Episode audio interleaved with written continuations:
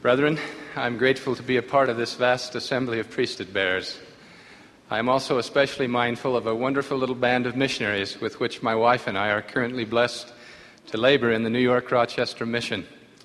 Speaking perhaps for all mission presidents and the missionaries' parents, I wish to say during my temporary absence from them please work hard, drive carefully, and be good.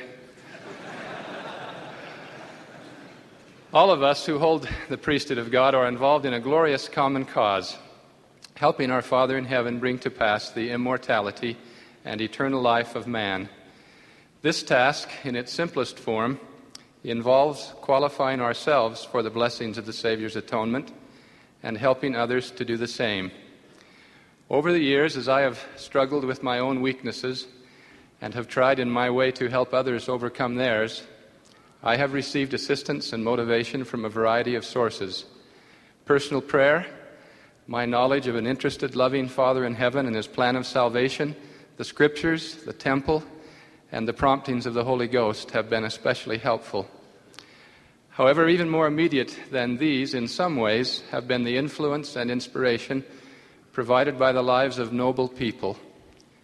I am ever impressed and deeply moved by the power of even one good life.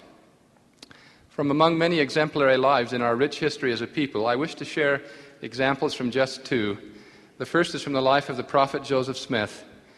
During a bitter winter of imprisonment in Richmond, Missouri, Joseph and some 50 other brethren were subjected to great hardship and exposure. One of their greatest trials was to endure the blasphemies and filthy language of their guards as they boast of their, boasted of their unspeakable cruelty to the saints. Of one particularly tedious night, Elder Parley P. Pratt wrote, I had listened until I became so disgusted, shocked, horrified, and so filled with the spirit of indignant justice that I could scarcely refrain from rising upon my feet and rebuking the guards, but had said nothing to Joseph or anyone else, although I lay next to him and knew he was awake. On a sudden, he rose to his feet and spoke in a voice of thunder, or as the roaring lion, uttering, as near as I can recollect, the following words Silence, ye fiends of the infernal pit. In the name of Jesus Christ, I rebuke you and command you to be still. I will not live another minute and bear such language. Cease such talk, or you or I die this instant. He ceased to speak. He stood erect in terrible majesty, chained and without a weapon Calm, unruffled, and dignified as an angel, he looked upon the quailing guards, whose weapons were lowered or dropped to the ground, whose knees smote together, and who, shrinking into a corner or crouching at his feet, begged his pardon and remained quiet until a change of guards.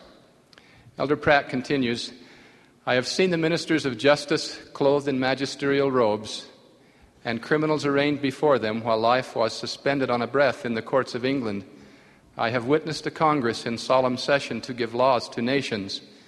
I have tried to conceive of kings, of royal courts, of thrones and crowns, and of emperors assembled to decide the fate of kingdoms. But dignity and majesty have I seen but once, as it stood in chains at midnight in a dungeon in an obscure village of Missouri. Does not this image of the prophet Joseph courageously rebuking the forces of evil?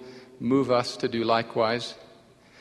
The second example is from the life of Willard Bean, a remarkable man who became known as the Fighting Parson. In the spring of 1915, Willard and his new bride, Rebecca, were called by the President, Joseph F. Smith, to serve a mission for five years or longer in Palmyra, New York.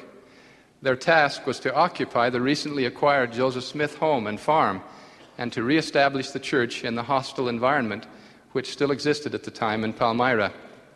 The Beans were rebuffed on every front as they settled into the Smith home. The townspeople would not speak to them or wait on them in their stores. Passers by would pause in front of their home and shout obscenities.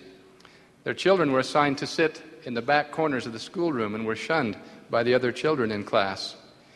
Willard, who was an accomplished athlete and had been a prize winning boxer, decided to improve public relations by putting on a boxing exhibition in Palmyra. A ring was set up in an old opera house, and the fighting parson challenged all comers to a boxing match. When the night of the exhibition arrived, the toughest men in Palmyra sat in the first few rows. One by one, they entered the ring, only to be carried out again in a matter of seconds. this continued until the seventh challenger was similarly disposed. Brother Bean's fighting abilities were more spontaneously employed on another occasion as he walked along the unfriendly streets of Palmyra. A man watering his front lawn one afternoon suddenly turned the hose on Willard and taunted, I understand you people believe in baptism by immersion. The spry, athletic Willard reportedly vaulted over the fence separating them and replied, Yes, and we also believe in the laying on of hands.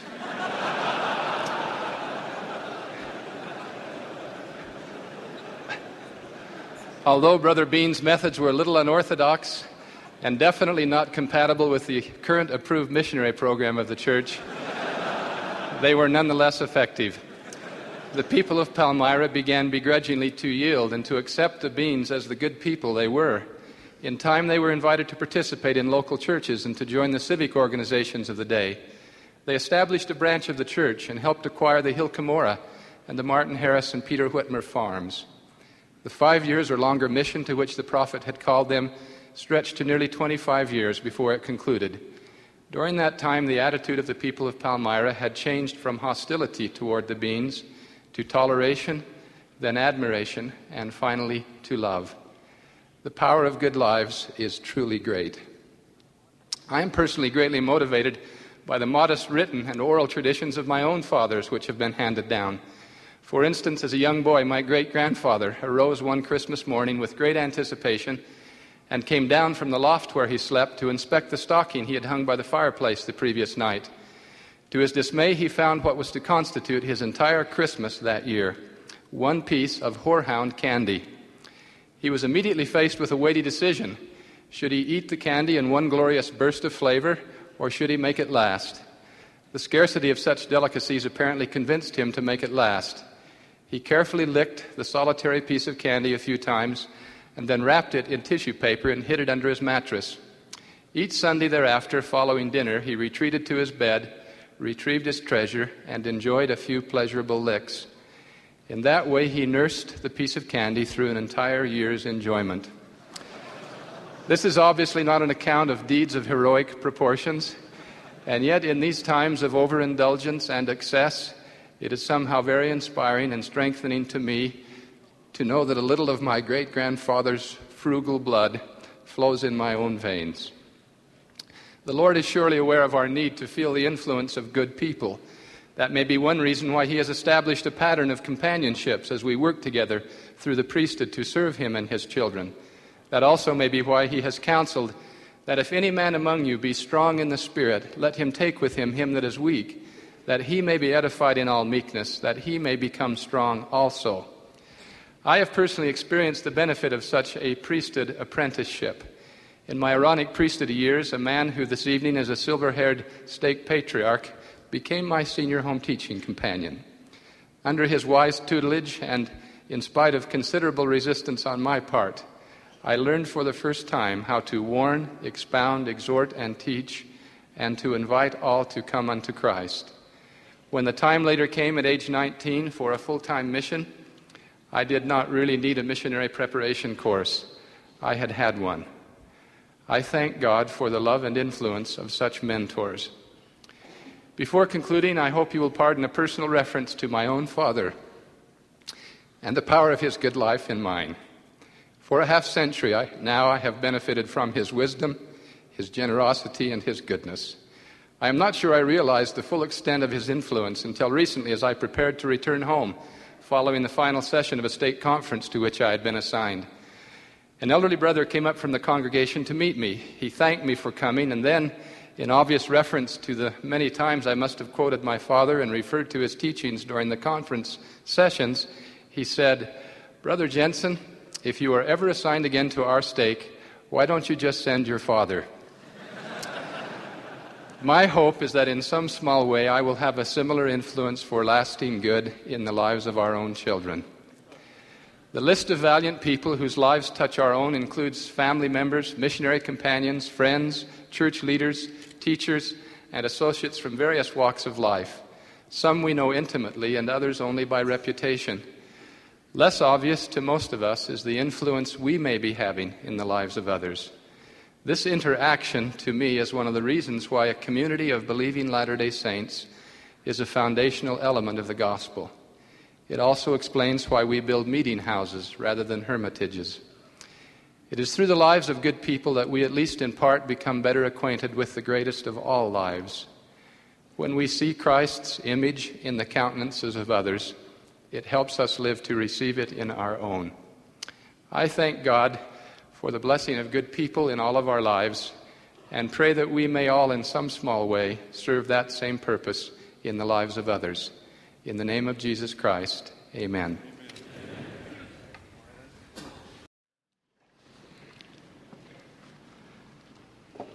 My dear brothers and sisters, on this beautiful Easter morning, prayers of gratitude for the life and mission of our Lord and Savior Jesus Christ fill the Sabbath air, while strains of inspiring music comfort our hearts and whisper to our souls the ageless salutation Peace be unto you. In a world where peace is such a universal quest, we sometimes wonder why violence walks our streets. Accounts of murder and senseless killings fill the columns of our newspapers, and family quarrels and disputes mar the sanctity of the home and smother the tranquility of our lives. Perhaps we stray from the path which leads to peace and find it necessary to pause, to ponder, and to reflect on the teachings of the Prince of Peace and determine to incorporate them in our thoughts and our actions, and to live a higher law, walk a more elevated road, and be a better disciple of Christ. The ravages of hunger in Somalia, the brutality of hate in Bosnia, and the ethnic struggles across the globe remind us that the peace we seek will not come without effort and determination. Anger, hatred, and contention are foes not easily subdued. These enemies inevitably leave in their destructive wake tears of sorrow, the pain of conflict, and the shattered hopes of what could have been. Their sphere of influence is not restricted to the battlefields of war but can be observed altogether too frequently in the home, around the hearth, and within the heart. So soon do many forget, and so late do they remember the counsel of the Lord. There shall be no disputations among you.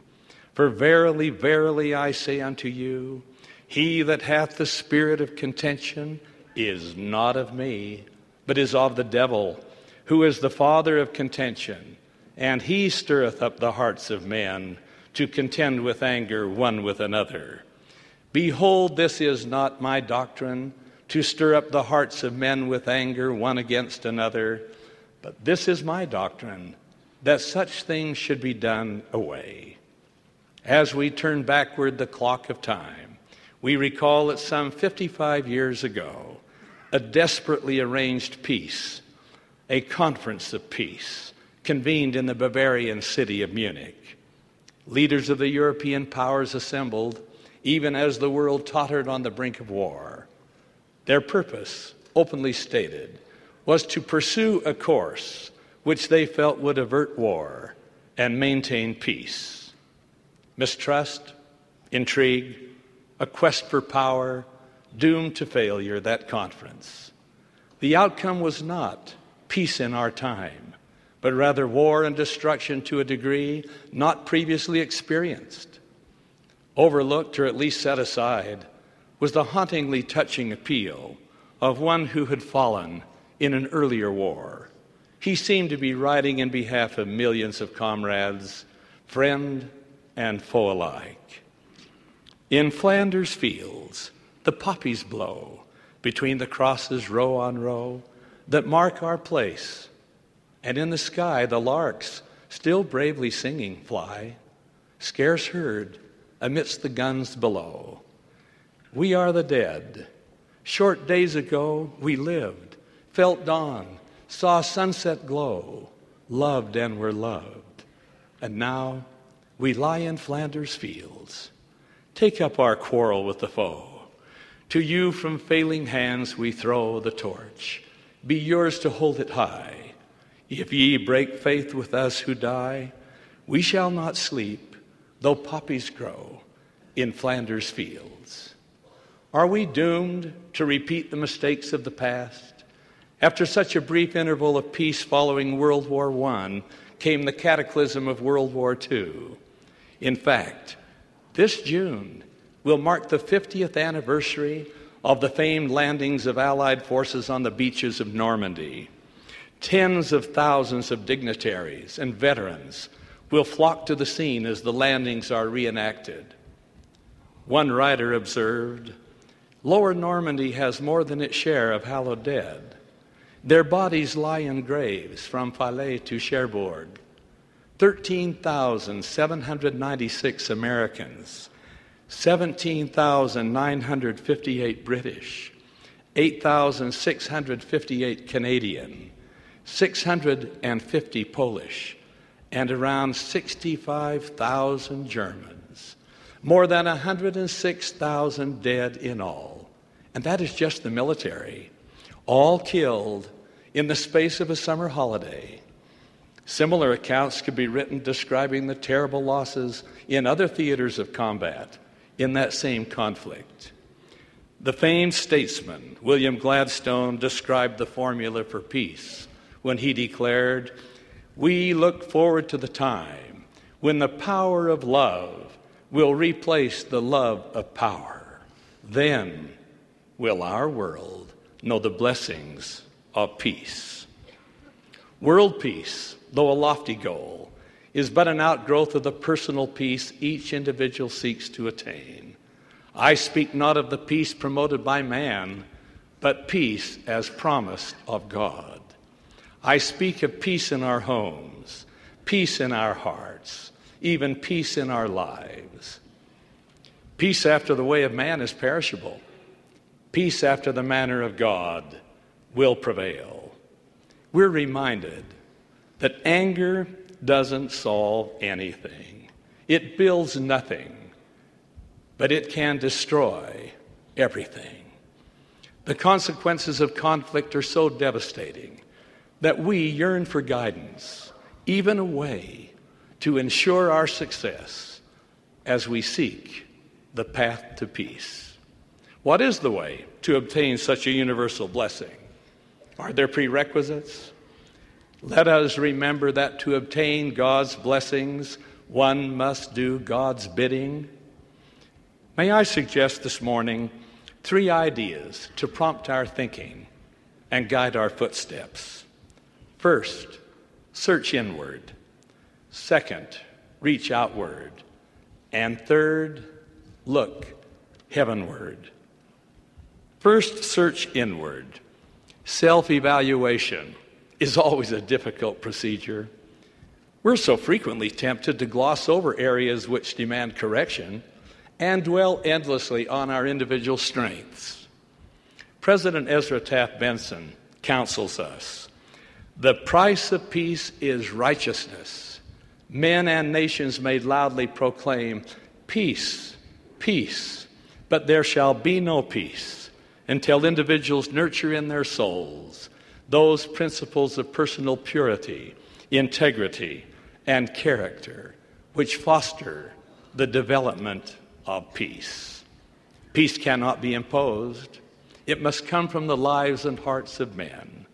There is no other way. Elder Richard L. Evans, who stood at this pulpit for many years on a weekly basis, observed To find peace, the peace within, the peace that passeth understanding. Men must live in honesty, honoring each other, honoring obligations, working willingly, loving and cherishing loved ones, serving and considering others with patience, with virtue, with faith and forbearance, with the assurance that life is for learning, for serving, for repenting and improving and God be thanked for the blessed principles of repenting and improving, which is a way that is open to us all. Close quote.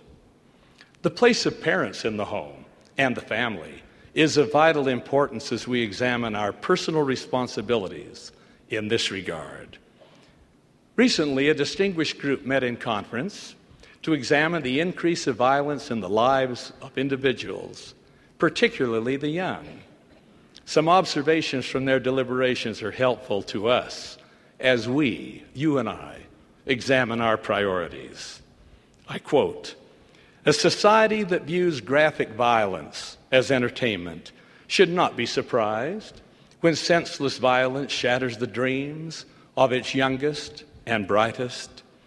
Unemployment and despair can lead to desperation, but most people will not commit desperate acts if they have been taught that dignity, honesty, and integrity are more important than revenge or rage.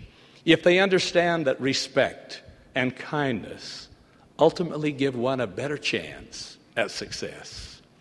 The women of the Anti Violence Summit have hit on the solution, the only one that can reverse a downward spiral of destructive behavior and senseless pain. The formula a return to old fashioned family values will work wonders. So frequently, we mistakenly believe that our children need more things, when in reality, their silent pleadings are simply for more of our time. I submit that the accumulation of wealth or the multiplication of assets belie the Master's teaching when he counseled, Lay not up for yourselves treasures on earth, where moth and rust doth corrupt, and where thieves break through and steal but lay up for yourselves treasures in heaven, where neither moth nor rust doth corrupt, and where thieves do not break through nor steal. For where your treasure is, there will your heart be also. The other evening, I saw large masses of parents and children crossing an intersection in Salt Lake City en route to the Delta Center to see the Disney on Ice production of Beauty and the beast. I actually pulled my car over to the curb to watch the gleeful throng. Fathers, who I am absolutely certain were cajoled into going to the event, held tightly in their hands the small and clutching hands of their precious children. Here was love in action. Here was an unspoken sermon of caring. Here was a rearranging of time as a God given priority. Truly, peace will reign triumphant when we improve ourselves after the pattern taught by the Lord.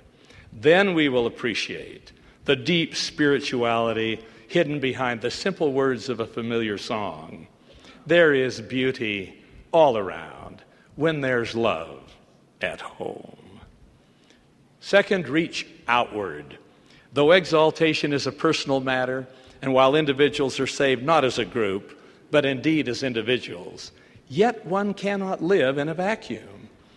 Membership in the church calls forth a determination to serve.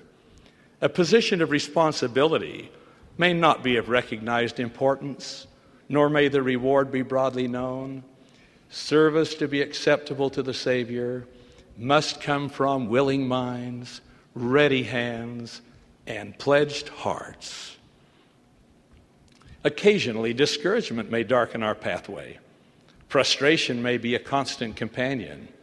In our ears, there may sound the sophistry of Satan as he whispers, You cannot save the world. Your small efforts are meaningless. You haven't time to be concerned for others.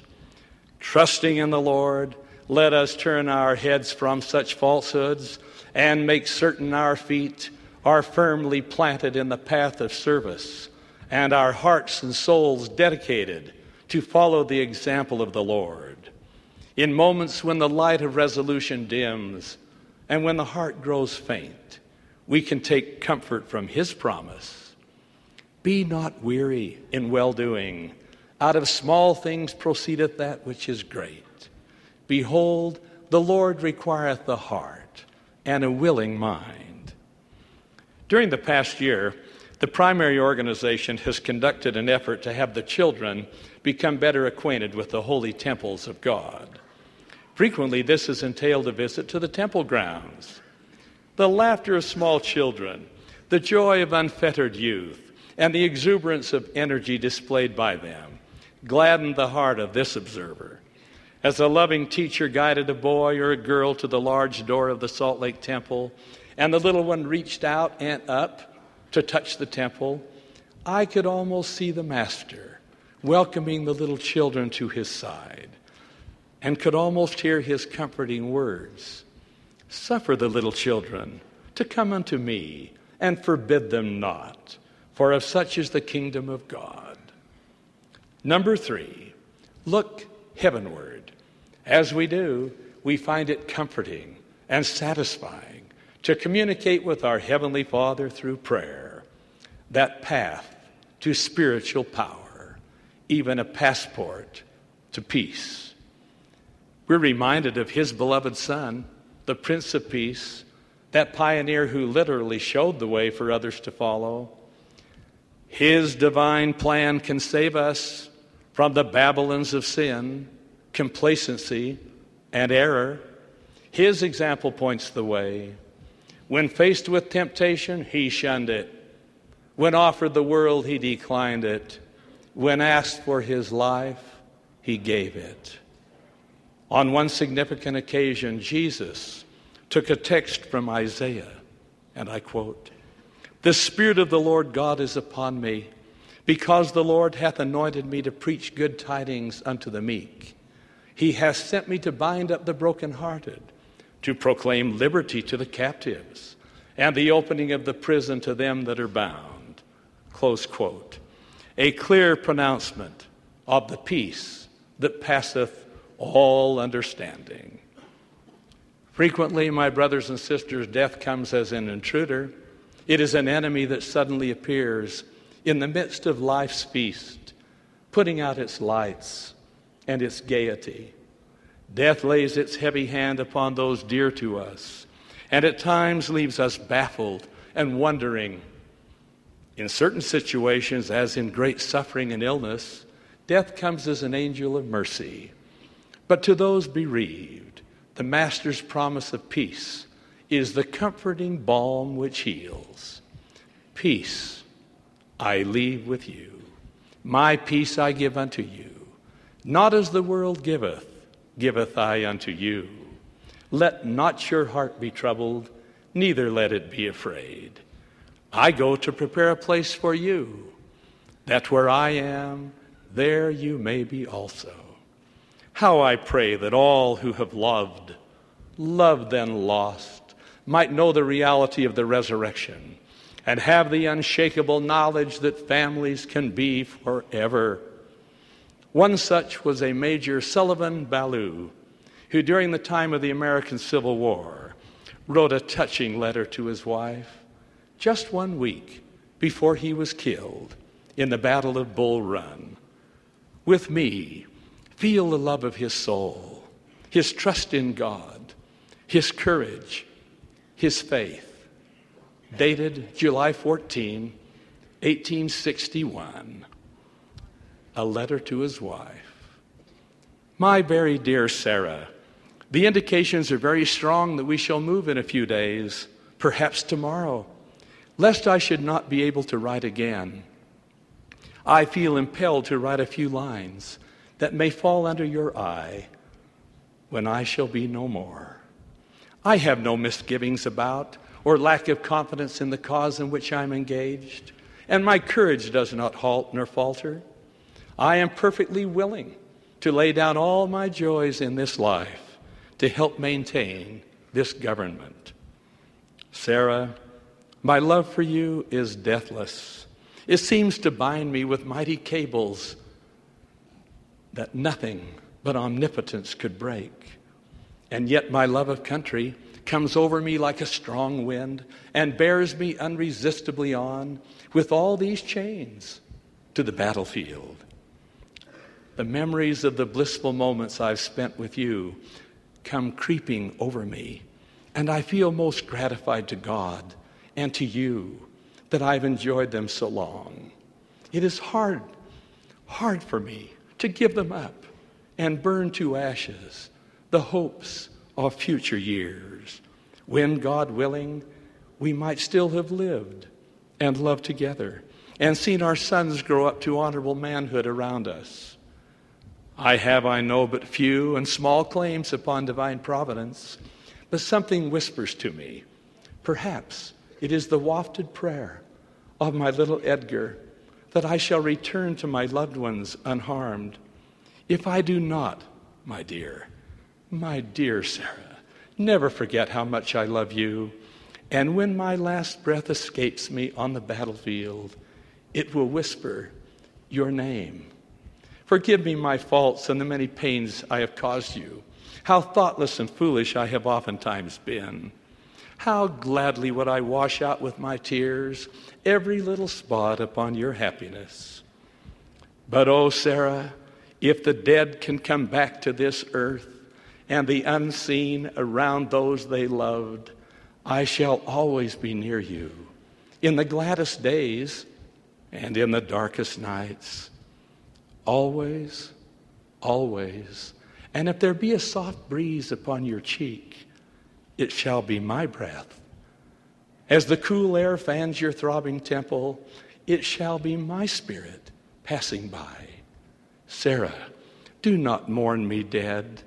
Think I am gone and wait for thee, for we shall meet again. The darkness of death can ever be dispelled by the light of revealed truth. I am the resurrection and the life, spoke the Master. He that believeth in me, though he were dead, yet shall he live. And whosoever liveth and believeth in me shall never die. Added to his own words are those of the angel, spoken to the weeping Mary Magdalene and the other Mary as they approached the tomb to care for the body of their Lord. Why seekest ye the living among the dead? He is not here, but is risen. Such is the message of Easter morn. He lives, and because he lives, all shall indeed live again. This knowledge provides the peace for loved ones of those whose graves are marked by the crosses of Normandy those hallowed resting places in Flanders fields where the poppies blow in springtime, and for those who rest in countless other locations, including the depths of the mighty sea. Oh, sweet the joy this sentence gives. I know that my Redeemer lives. In the name of Jesus Christ, amen.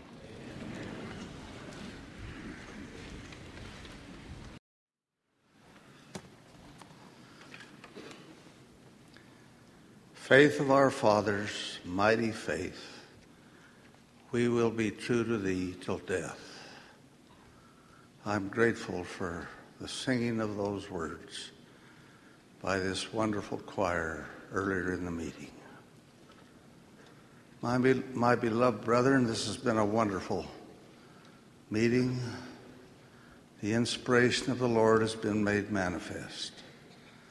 I sense keenly the, keenly the responsibility of speaking to you. I feel my own inadequacy and seek the strengthening, inspiring Spirit of the Lord to guide me. It is a tremendously humbling experience to realize that the Melchizedek priesthood which we hold is after the order of the Son of God and that we have responsibility and accountability to Him and our eternal Father for all that we do in exercising the stewardship given us. What I say of myself concerning this matter is equally applicable to all who hold office in this, the church and kingdom of God. It is no simple or unimportant thing to wear the mantle of the holy priesthood in whatever office or at whatever level and in whatever responsibility we might be called to serve. Every member of this church who has entered the waters of baptism has become a party to a sacred covenant. Each time we partake of the sacrament of the Lord's Supper, we renew that covenant. We take upon ourselves anew the name of the Lord Jesus Christ and promise to keep his commandments. He, in turn, promises that his Spirit will be with us.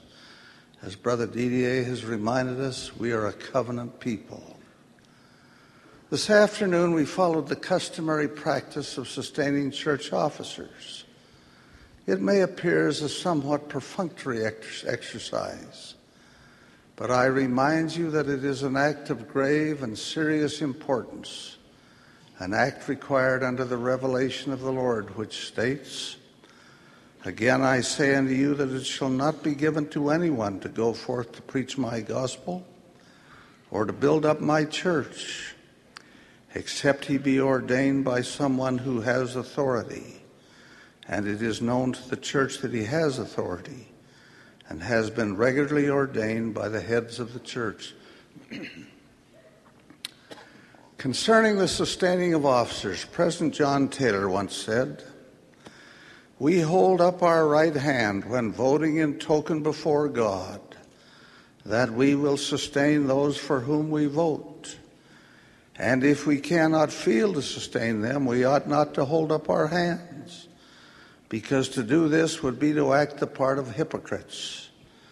For when we lift up our hands in this way, it is in token to God that we are sincere in what we do and that we will sustain the parties we vote for. If we agree to do a thing and do not do it, we become covenant breakers and violators of our obligations which are perhaps as solemn and binding as anything we can enter into. This principle applies to every priesthood quorum and every other organization of the church where officers are sustained by the membership. Almost universally, the sustaining is unanimously in the affirmative, as it was this afternoon, because of acceptance in the church of the validity of the declaration found in the fifth article of our faith. We believe that a man must be called of God by prophecy and by the laying on of hands by those who are in authority to preach the gospel and administer in the ordinances thereof. Here again is set forth a significant and unique feature established by the Lord in the governance of his church. The right to nominate rests with a superior officer or officers at whatever the level. But that nomination must be sustained, that is, accepted and confirmed by the membership of the church. The procedure is peculiar to the Lord's church. There's no seeking for office, no jockeying for position, no campaigning to promote one's virtues. Contrast the Lord's way with the way of the world. The Lord's way is quiet. It is a way of peace. It is without fanfare or monetary costs. It is without egotism or vanity or ambition. Under the Lord's plan, those who have responsibility to select officers are governed by one overriding question Whom would the Lord have? There is quiet and thoughtful deliberation and there is much of prayer to receive the confirmation of the Holy Spirit that the choice is correct.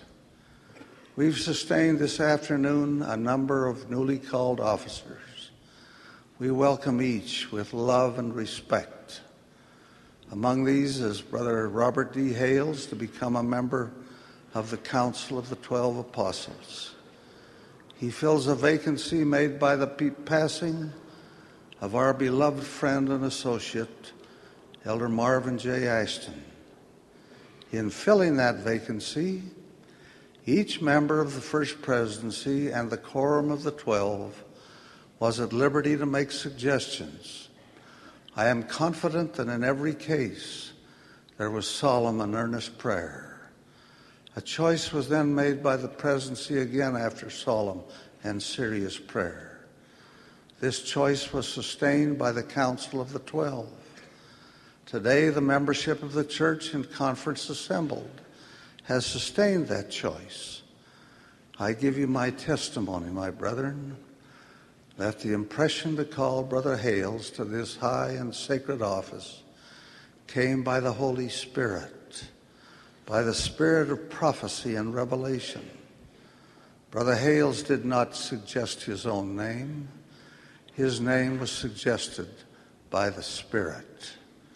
He will be ordained and set apart under the hands of his associates who previously have been ordained to the holy apostleship. In that ordination, he will receive all of the priesthood keys available to men upon this earth. But there will be restrictions with reference to the exercise of some of those keys. The president of the church holds the authority to exercise all of the keys of the priesthood at any given time. He may delegate and in the present instance has delegated to his counselors and to those of the twelve the exercise of various of those keys. This brings me to a matter of which I have spoken before from this pulpit. I do so again because of what some are writing and saying incident to the condition of President Benson's health. People throughout the church are naturally anxious to know of the president's condition. President Benson is now in his 95th year. As we have previously said from this and other pulpits, he suffers seriously from the effects of age and illness and has been unable to fulfill important duties of his sacred office. This is not a situation without precedent. Other presidents of the church have also been ill or unable to function fully in the closing months or years of their lives. It is possible that this will happen again in the future. The principles and procedures which the Lord has put in place for the governance of His church make provision for any such circumstance.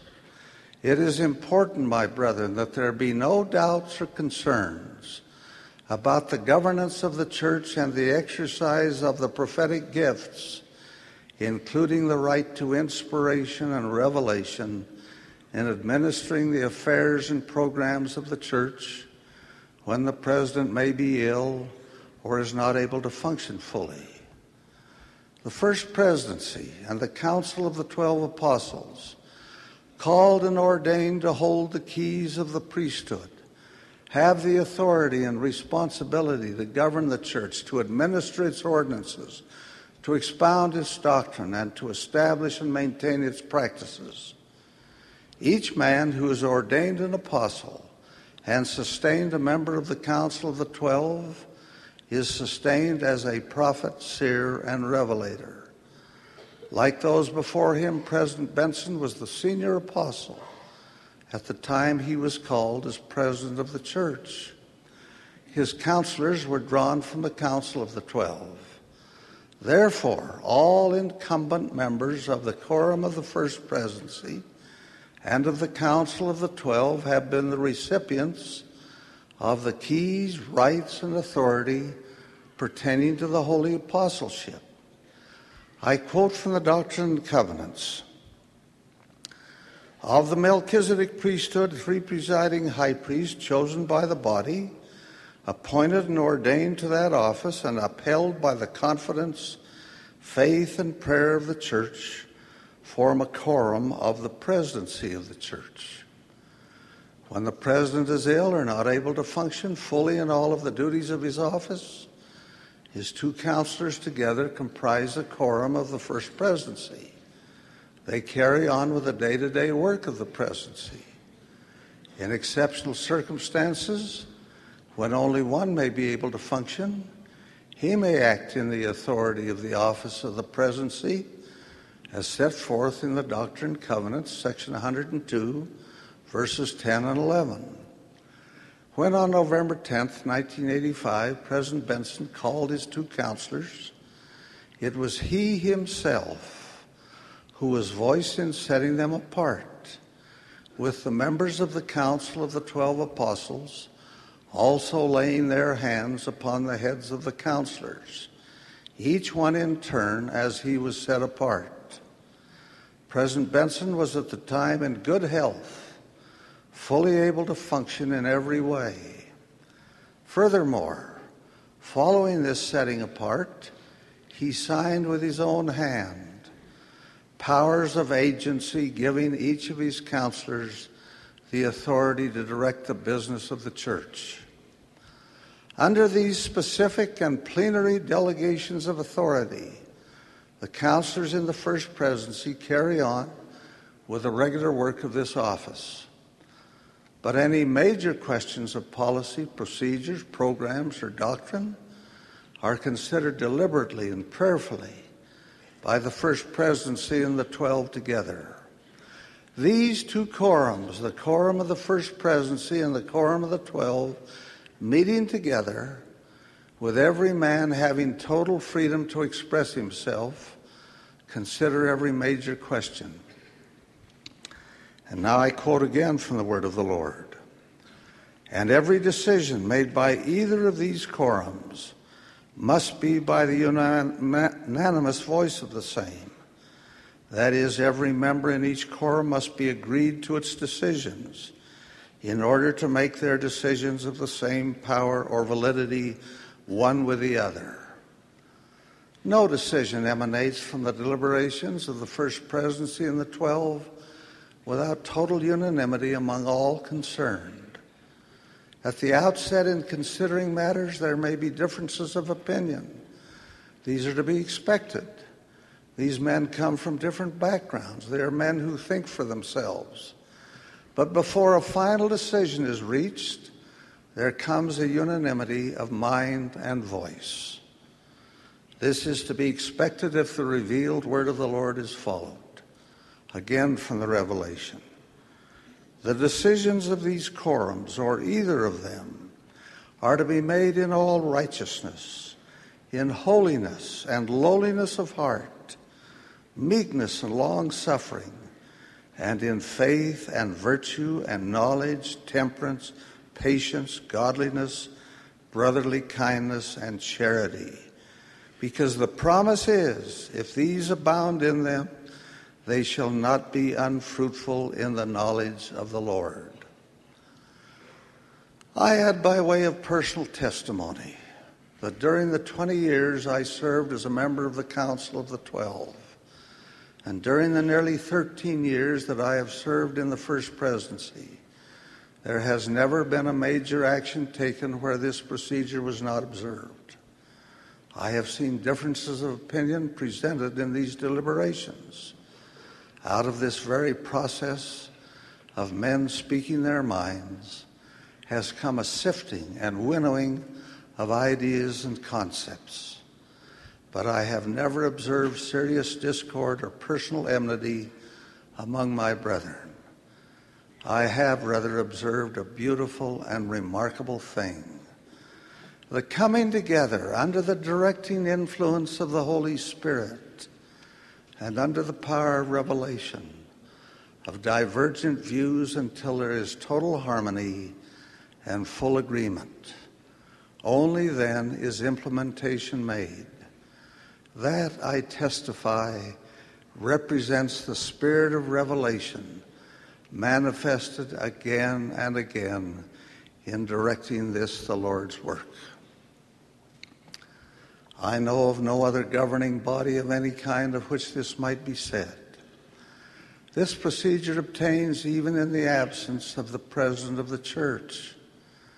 I hasten to add, however, that the brethren would not be inclined to do anything which they feel would be out of harmony with the attitude, feelings, and positions of our beloved leader, the prophet of the Lord it must be recognized that the president, when he became the senior apostle, had moved up through the ranks of seniority over a period of many years of service in the Quorum of the Twelve. During this time, his brethren came to know him well. During the years of his ministry, he expressed himself on the many issues that came before that quorum. His views became well known.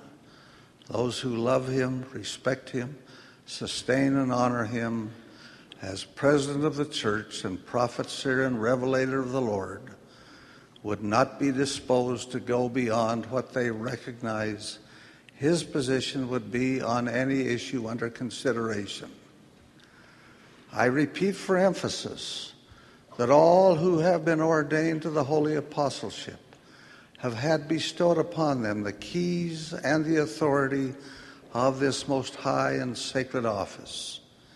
In this authority reside the powers of governance of the church and kingdom of God in the earth. There is order in the exercise of that authority. It is specifically set forth in the revelations of the Lord. It is known to all of the brethren and is observed by them all.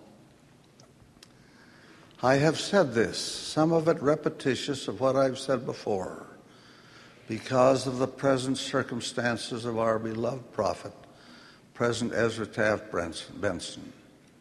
Now, brethren, let it be understood by all that Jesus Christ stands at the head of this church which bears his sacred name. He is watching over it, he is guiding it. Standing at the right hand of his Father, he directs this work.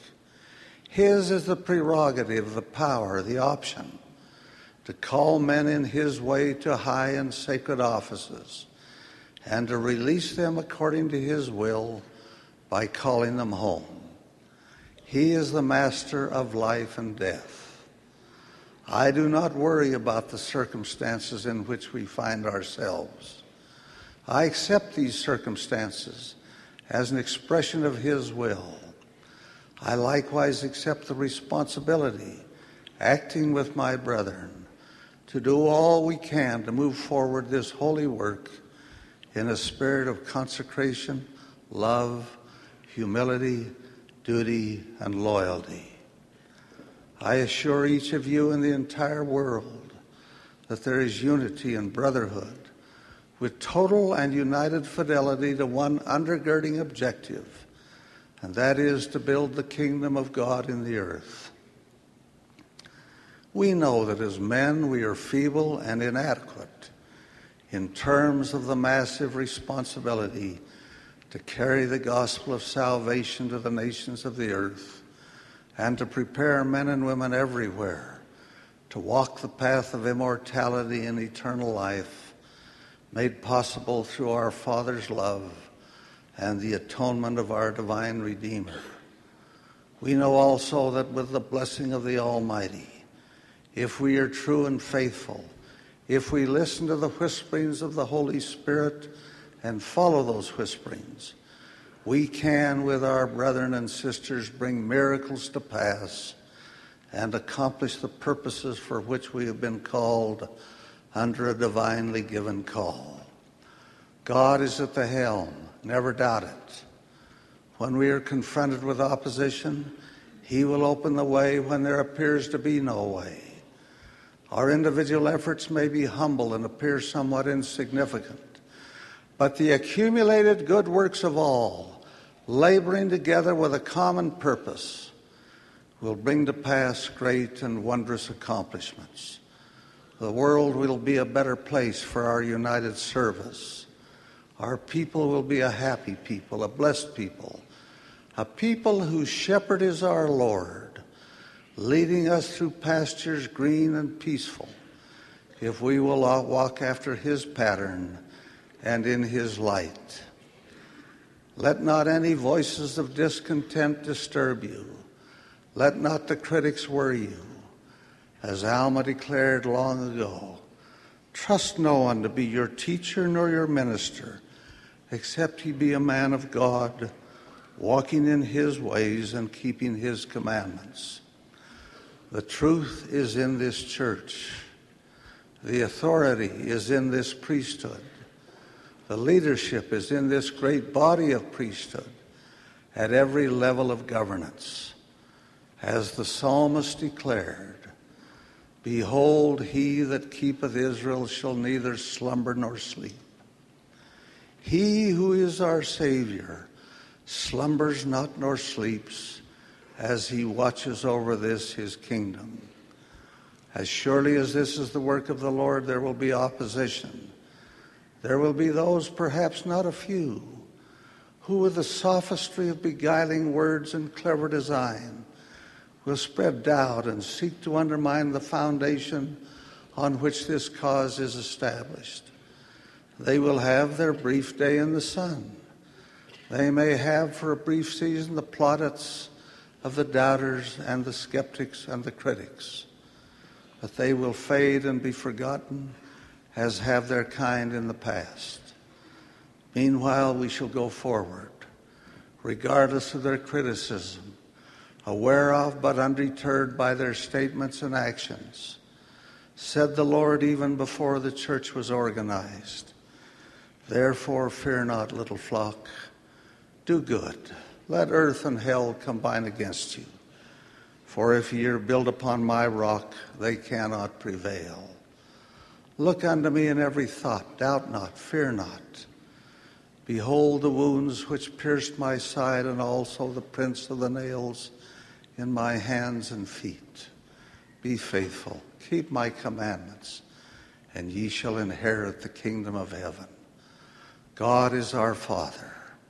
His is the kingdom and the power and the glory forever. Jesus Christ is our Redeemer. He is the head of this church. He makes known His will and will continue to make known His will concerning it. Joseph Smith was a prophet, through whom all of the keys of the priesthood on which we, under which we operate were restored in this, the dispensation of the fullness of times. Each man who has succeeded him as president of the church has been a prophet. We have a prophet today. He may not be able to speak to us as he once did. He need not. During the time that he stood before us as the president of this church, he pleaded with us to do more than we are now doing and to be better than we now are. When the Lord calls him home, there will be another to take his place. No one knows who that will be. No one need speculate. I leave you my blessing and love and my testimony of these things in the name of Jesus Christ. Amen.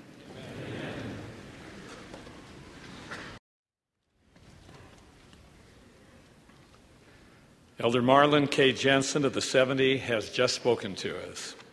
It will now be my opportunity, Brother Monson, to express a few thoughts on this occasion. What a solemn thought to contemplate the vast priesthood audience assembled here in the tabernacle on Temple Square and gathered in hundreds of buildings throughout the world. I sincerely pray for the Spirit of the Lord to guide my remarks this evening. The presence of those who hold the Aaronic priesthood brings to mind my own experiences as I graduated from primary, having memorized the Articles of Faith and then received the Aaronic priesthood and the office and calling of a deacon. To pass the sacrament was a privilege, and to gather fast offerings, a sacred trust. I was set apart as the secretary of the deacon's quorum, and at that moment felt the boyhood had passed and young manhood had begun. Can you young men realize the shock I felt while attending an officers' meeting of our ward conference when a member of the stake presidency, after calling upon the priesthood and auxiliary leaders to speak, without warning, read my name and office, inviting me to give an account of my stewardship and express my feelings regarding my calling as secretary of the Deacon's Quorum and thus a ward officer. I don't recall a word I said but a sense of responsibility engulfed me, never to depart thereafter. I sincerely hope that each deacon, teacher, and priest is aware of the significance of his priesthood ordination and the privilege which is his to fulfill a vital role in the life of every member through his participation in administration and passing of the sacrament each Sunday. At the time I held the Aaronic priesthood, it seemed we always sang the same hymns during the opening exercises of priesthood meeting. They were, Come all ye sons of God, come all ye sons of Zion. How firm a foundation. Israel, Israel, God is calling. And a few others. Our voices were not the best, nor was volume adequate, but we learned the words and we remembered the message of each hymn. I smile when I reflect on an account I heard concerning Brother Thales Smith and his service in a bishopric with Bishop Israel Heaton. Sister Heaton called Brother Smith one Sunday morning and mentioned that her husband was ill and unable to attend priesthood meeting. Brother Smith reported this to the brethren assembled that morning, and then, without thinking, asked the brother who was to offer the invocation to remember Bishop Israel Heaton in the prayer, following which we will sing, Israel, Israel, God is calling. I suppose the smiles outnumbered any frowns. By the way, Bishop Heaton recovered. The opening exercises of priesthood meeting may be brief, but should be held in each ward without fail. It brings to the hearts and souls of all assembled a spirit of unity, the brotherhood of priesthood, and a beautiful reminder of our sacred duties. All who hold the priesthood have opportunities for service to our Heavenly Father and to His children on earth.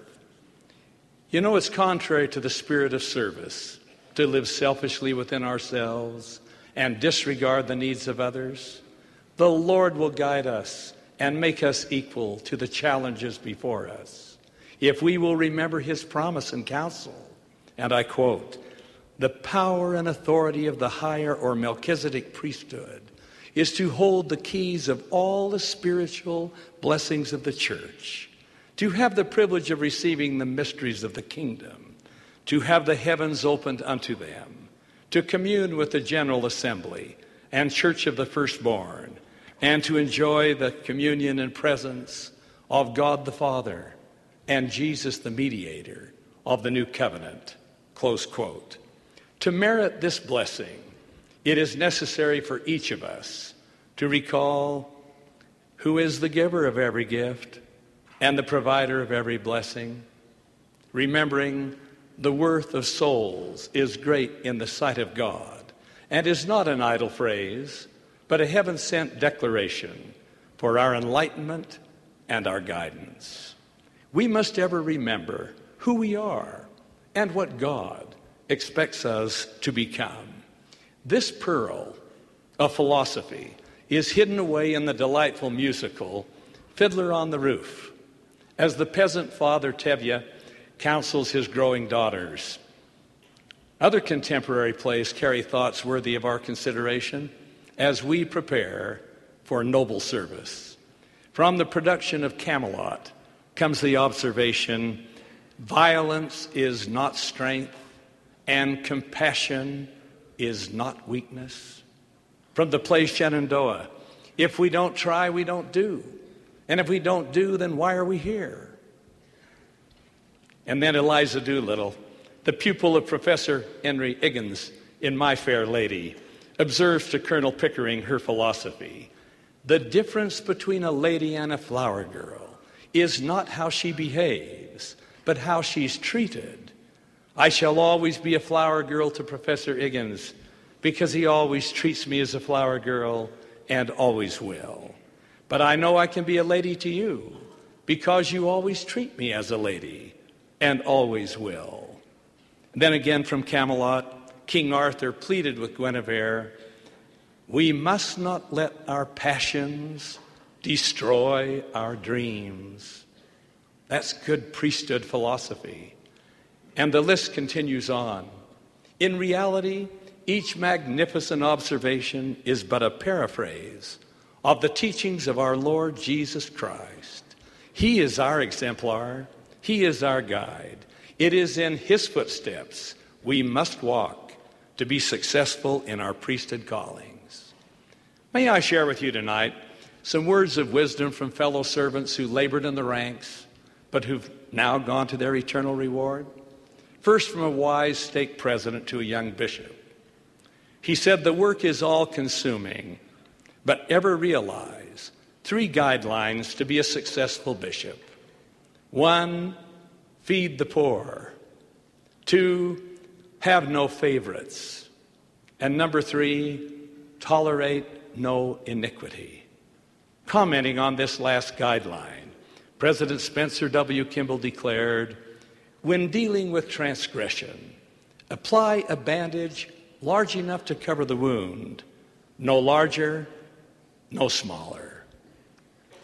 Second, prior to the creation of the Toronto, Ontario stake in 1960, Elder ElRay L. Christiansen, that marvelous leader of yesteryear, then an assistant to the Council of the Twelve, recounted for the benefit of priesthood leaders a lesson from his own life when he was called to preside over the East Cache stake in Logan, Utah.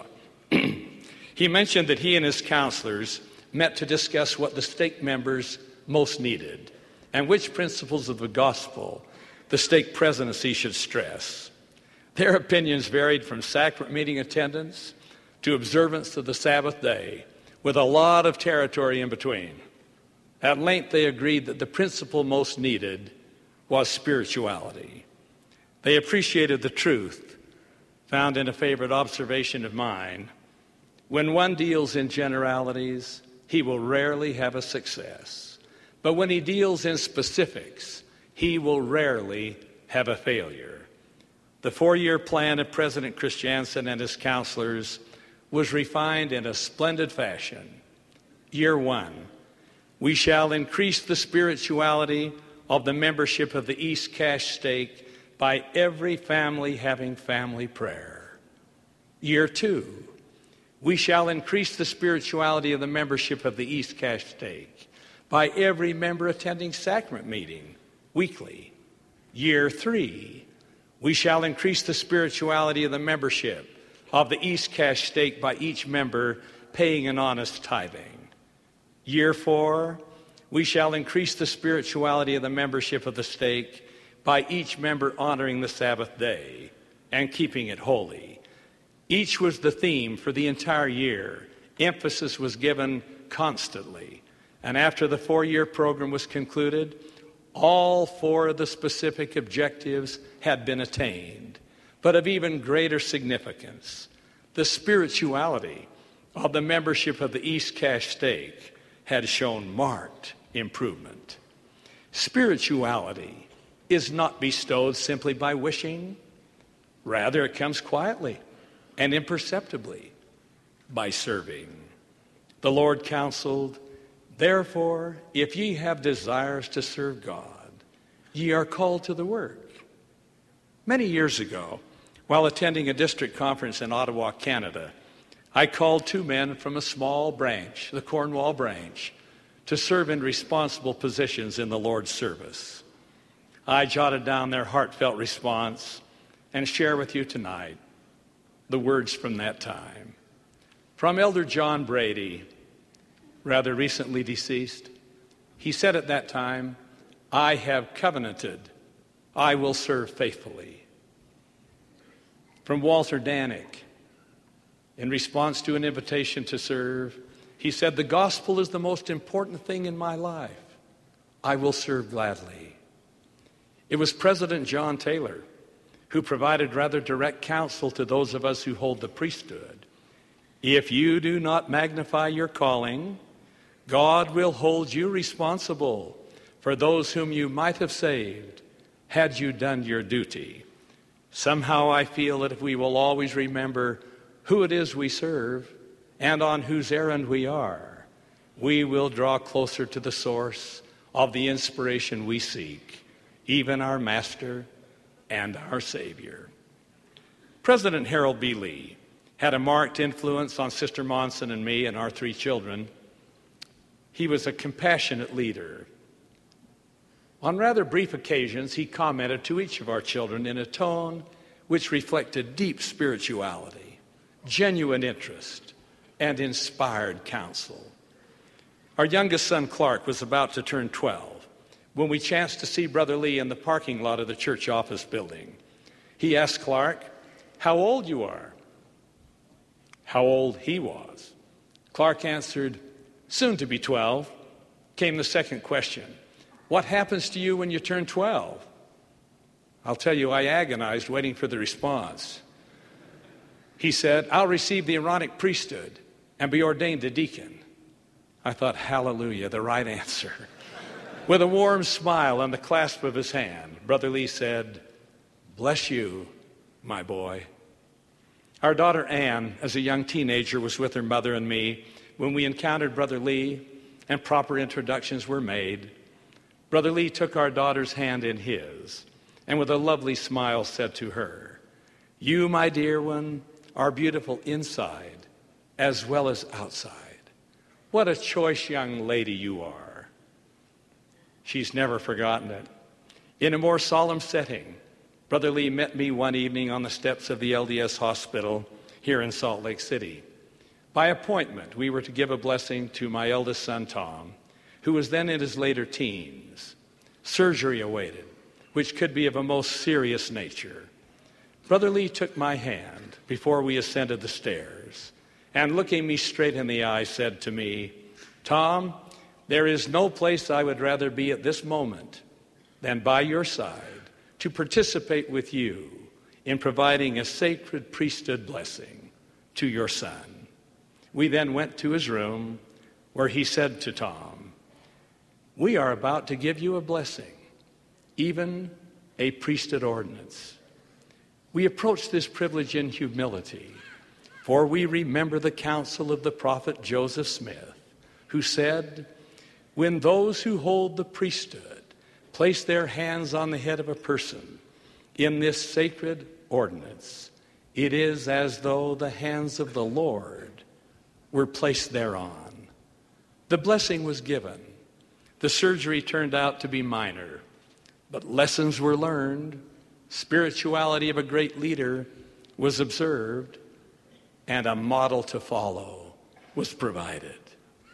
Brethren, there are tens of thousands of priesthood holders scattered among you who, through indifference, hurt feelings, shyness, or weakness, cannot bless to the fullest extent their wives and children, without considering the lives of others whom they could bless and lift.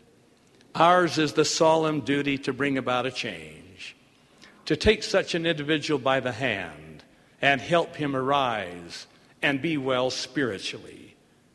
As we do so, sweet wives will call our names blessed, and grateful children will marvel at the change in daddy as lives are altered and souls are saved. When I visited stake conferences as a member of the 12, I always took note of those stakes which had excelled in bringing to activity those brethren whose talents and potential leadership had lain dormant. Inevitably, I would ask, How were you able to achieve success? What did you do? And how did you do it? One such stake was the North Carbon stake when President Cecil Broadbent presided. 87 men had been reactivated and with their wives and children went to the Manti Temple in the space of one year. President Broadbent, upon hearing my questions, turned to his counselor, President Stanley Judd, a large and good natured coal miner, and said, introducing him to me, This is President Judd's responsibility in the stake presidency. He will answer your question. As I restated my questions to President Judd, I concluded with the plea Will you tell me how you did it? With a smile, he replied, No. I was stunned. Then he said, If I tell you how we did it, then you will tell others, and others will surpass our record. I was still stunned. then, with a twinkle in his eye, this wonderful man added, However, Brother Monson, if you will give me two tickets to General Conference, I'll tell you how we did it. the tickets were provided. The success pattern was revealed. However, President Judd felt the contract was open ended and asked for and received from me two tickets for each conference until he was eventually ordained a patriarch. The formula was the same, generally speaking, in each successful stake with regard to this phase of the work. It consisted of four ingredients. You priesthood leaders, jot them down. It will save you traveling all over the church, for the principles are true. To bring the less active to a position of activity, follow these four guidelines. One, put forth your efforts at the ward level. Two, involve the ward bishop. Three, provide inspired teaching. And four, do not attempt to concentrate on all the brethren at once. Rather, work with a few husbands and their wives at a given time, and then have them help you as you work with others. High powered sales techniques are not the answer in priesthood leadership. Rather, devotion to duty, continuous effort, abundant love, and personal spirituality combine to touch the heart, prompt the change, and bring to the table of the Lord his hungry children who have wandered in the wilderness of the world, but who now have returned home. Long years ago, I reorganized the Star Valley Stake at the time, the legendary leader Francis E. Winters was released. He had served faithfully and with distinction for many years. The Sabbath day dawned. The members came from far and wide and crowded into the Afton, Wyoming chapel. Every available space was taken. As the reorganization of the stake presidency was concluded, I did something I had not done before. I felt impressed to conduct a modest exercise. And I asked publicly at that time Would all of you who have been given a name or been baptized or confirmed by Francis Winters please stand and remain standing? Many stood. Then I continued Now will all of you who have been ordained or set apart by Francis Winters please stand and remain standing? Another large number swelled the ranks of those standing. Finally, will all of you who have received a blessing under the hands of Francis Winters please stand and remain standing? All the remainder stood. I turned to President Winters and, with tears coursing down my cheeks, said to him, President Winters, you see before you the result of your ministry as stake president. The Lord is pleased. Silence prevailed. Heads nodded their approval as sobs were then heard and handkerchiefs retrieved from every purse and pocket. It was one of the most spiritually rewarding experiences of my life. No one in that vast throng will ever forget how he or she felt at that hour. After the work of the conference had been concluded, goodbyes had been said, I began the drive home. I found myself singing the favorite hymn from the Sunday school days of my youth as I thought of Francis Winters. Thanks for the Sabbath school. Hail to the day when evil and error are fleeing away. Thanks for our teachers who labor with care that we in the light of the gospel may share. Now, in the morning of life, let us try each virtue to cherish, all vice to decry. Strive with the noble in deeds that exalt, and battle with energy each childish fault. And then I literally boomed the chorus Join in the jubilee, mingle in song, join in the joy of the Sabbath school throng. Great be the glory of those who do right who overcome evil in good take delight. I was all alone in the car. Or was I? The miles hurried by. In silent reverie, I reflected on the events of the conference. Francis Winters, a bookkeeper at the community cheese factory, a man of modest means, a humble home, had walked the path that Jesus walked. And like the Master, he went about doing good. He qualified for the Savior's description of Nathanael as he approached him from afar Behold, an Israelite indeed, in whom is no guile. Brethren, my prayer tonight is that all of us, in whatever capacities we serve in the church, may merit the gentle touch on our shoulder of the Master's hand and qualify for that same salutation received by Nathanael, That we, at the conclusion of life's journey, may hear those divinely spoken words Well done, thou good and faithful servant. And this I ask in the name of Jesus Christ. Amen. President Gordon B. Hinckley, first counselor in the first presidency, will be our concluding speaker. Before hearing his remarks, we remind you that the CBS Tabernacle Choir broadcast will be from 9:30 to 10 tomorrow morning. Those desiring to attend the broadcast in the Sunday morning session which follows must be in their seats before 9:15 a.m. Daylight savings time. Because daylight savings time begins at 2 a.m. tomorrow, we encourage you to move your clocks ahead one hour before you retire this evening. And as you leave this priesthood meeting tonight, we ask you to obey traffic rules, to use caution, and to be courteous in driving. We express our gratitude to the Melchizedek Priesthood Choir from the University, Utah region for the beautiful music this evening. And following President Hinckley's address, the choir will conclude by singing the priesthood of our Lord.